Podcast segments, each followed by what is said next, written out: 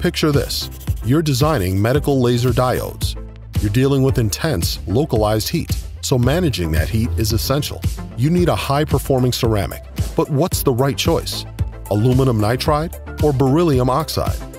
Here's how BEO handles the heat. The Geodynamics Perforation Flow Lab is an essential tool in helping clients develop, identify, and deploy the right perforating systems for their wells. Tests can be set up and executed both economically and efficiently, supporting your decision making processes.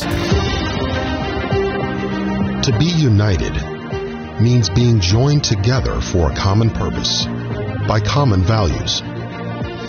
Simply put, to be united is to combine efforts for a common goal. In 1956, United Feeds was founded by John B. Swisher.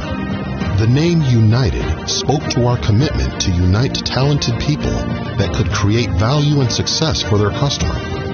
The significance of this commitment still holds true today.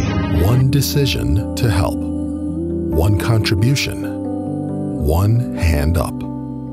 Ever wonder about the impact this can have?